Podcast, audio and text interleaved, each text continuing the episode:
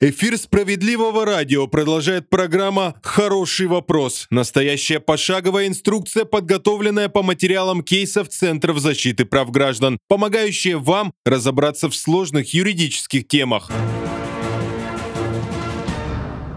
Здравствуйте.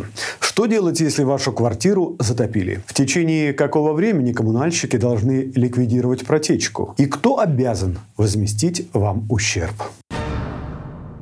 Потолка льется Ниагарский водопад. По полу можно ходить только в резиновых сапогах. Вся мебель намокла, а обои почернели и начали отклеиваться. Наверное, хоть раз в жизни каждый из нас переживал этот коммунальный кошмар под названием «потоп в квартире».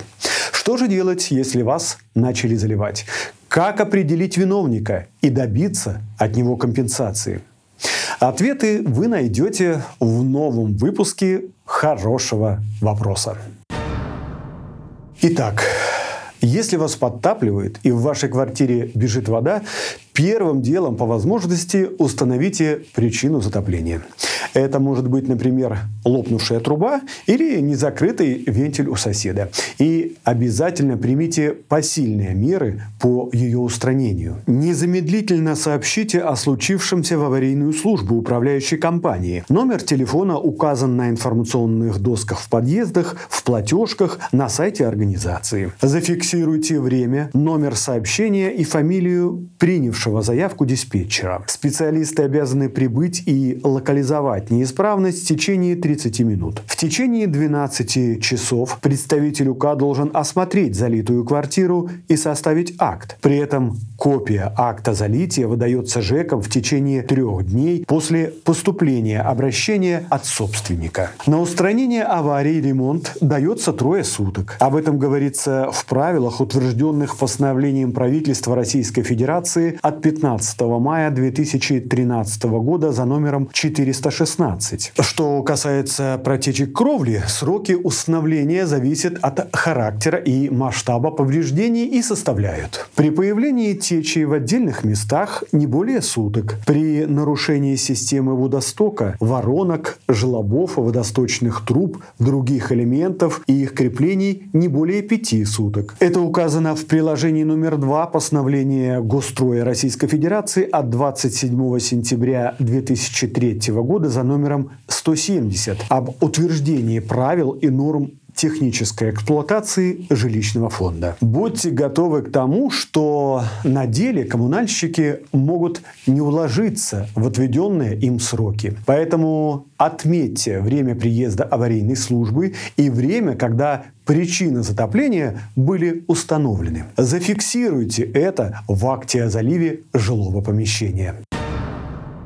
Акт о затоплении – это официальный документ, который при необходимости может быть использован в суде. Напомню, он должен быть составлен не позднее 12 часов с момента, когда вы обратились в аварийно-диспетчерскую службу. Это регламентирует постановление номер 354 о предоставлении коммунальных услуг. Составляется акт в произвольной форме в присутствии комиссии, в состав которой входят представитель управляющей управляющей компании, технический специалист эксплуатирующей организации, например, сантехник или инженер, собственник затопленной квартиры или его представитель, собственник или представитель квартиры, из-за которой произошло залитие в случае, если в протечке виноват именно он. Если ЖЭК так и не направил специалиста, тогда составьте акт своими силами с участием ваших соседей. В нем обязательно должны быть указаны дата, время и место составления документа, состав комиссии, подробное описание, где и что течет, объемы затопления, причиненное повреждение, можно использовать фото и видеосъемку. Укажите в акте на их наличие. Причины затопления. Лопнула труба, протекает крыша и обязательно виновное лицо. Акт должны подписать все участники осмотра. Составляется документ в двух либо трех экземпляров. Один для вас, как хозяина пострадавшей квартиры, второй для управляющей организации и третий для виновника затопления, если, к примеру, это ваш сосед сверху. Очень важно выяснить по горячим следам, кто виновник потопа. Нередко вина лежит на управляющей компании, которая халатно относится к выполнению своих прямых обязанностей. Когда квартира затоплена из-за неисправности общедомового имущества и оборудования, то это однозначно вина ЖЭКа. Именно он обязан обеспечивать их надлежащее состояние, проводить осмотр, вовремя делать ремонт и профилактические работы. Сюда относятся Крыша МКД. Внутри домовая водоотводящая системы с канализационными стоками, заглушками, ответвлениями до места соединения с канализационными трубами квартиры. Водопроводные линии со стояками внутри дома до труб в квартирах. Общедомовые счетчики, расположенные перед регулировочными кранами. Сантехнические узлы, находящиеся вне квартир. Отопительные системы. Зачастую затопление случается и по причине халатности или неосторожности владельца другой квартиры. Именно собственник жилья должен своевременно ремонтировать и менять трубы, которые проходят в его квартире и не относятся к общедомовому имуществу. Либо, если человек пользовался подтекающей стиральной машиной или забыл закрыть кран и ушел на работу. Ему за это и отвечать. Но бывает и так, что виновник вашей головной боли не ЖЭК и не нерадивый сосед, а фонд капремонта. В наши центры защиты прав граждан в разных городах нередко обращаются люди, у которых начало течь с потолка во время или после проведения капитального ремонта кровли. По факту виновата в этом подрядная организация, но ответственность за последствия ненадлежащего выполнения работ несет сам фонд капремонта. И ему и следует следует предъявлять претензии и требовать возмещения ущерба. Если вы задались целью добиться денежной компенсации от виновника потопа в вашей квартире, то важным этапом будет проведение оценки ущерба. Для этого, после того, как квартира обсохнет, обратитесь в экспертную организацию. Специалист-оценщик проведет осмотр поврежденного помещения и отразит все последствия затопления в экспертном заключении. В нем перечисляются конструкции, предметы интерьера, квартиры и мебели, которые пострадали вследствие затопления. Например, побелка на потолке, обои на стенах, мебель, паркет и так далее. А также подробно описывается характер и локализация повреждений. Эксперт проводит измерение поврежденных площадей, при необходимости берет пробы материалов, чтобы установить скрытое повреждение. После осмотра и составления заключения специалист проведет оценку восстановительного ремонта, составит список необходимых для этого материалов, обосновав его по ГОСТ и СНИП и другим нормативным актам. Это заключение будет основанием для взыскания причиненного ущерба. Будьте готовы к тому, что за услуги эксперта придется заплатить, но затем вы можете взыскать эти деньги с виновного лица. Выбирая специализированную организацию, будьте внимательны и проверьте, чтобы у нее была лицензия на эту деятельность. Заручившись экспертным заключением, попробуйте для начала решить неприятную ситуацию по-хорошему.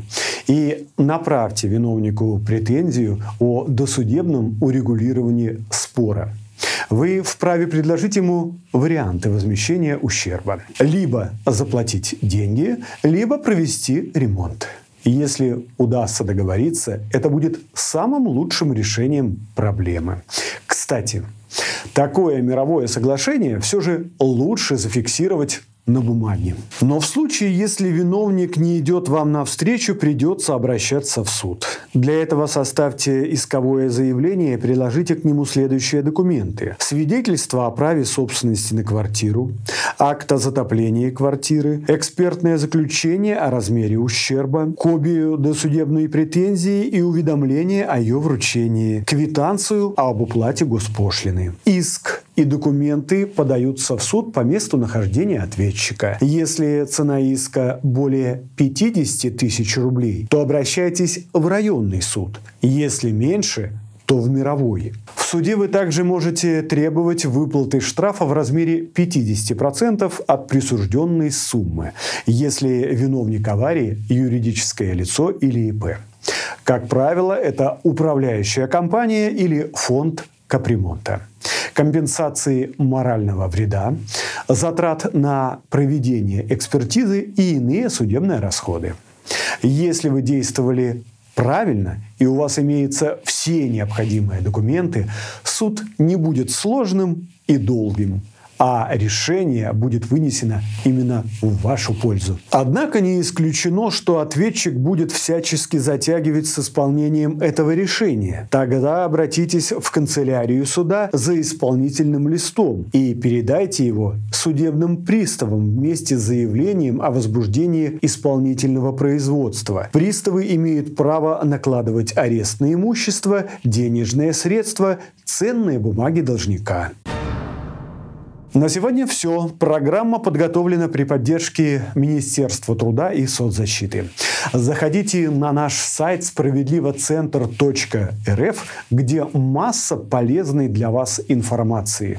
Подписывайтесь на наш YouTube-канал «Центр справедливости», а также на группы в Одноклассниках, Телеграм, ВКонтакте. Слушайте «Справедливое радио» на всех платформах Apple Store, Яндекс Подкасты, сайте домсовет.тв и Telegram. Ну и, конечно же, не забывайте подписываться, ставить лайки, отправлять нам вопросы и репостить наш материал, чтобы не пропустить самую полезную и важную информацию. Это был хороший вопрос. Если вашу квартиру затопили, ну, не дай бог. С вами был Геннадий Акиншев. Всего доброго. Вы слушали программу «Хороший вопрос». Выпуск подготовлен по материалам кейсов Центра защиты прав граждан.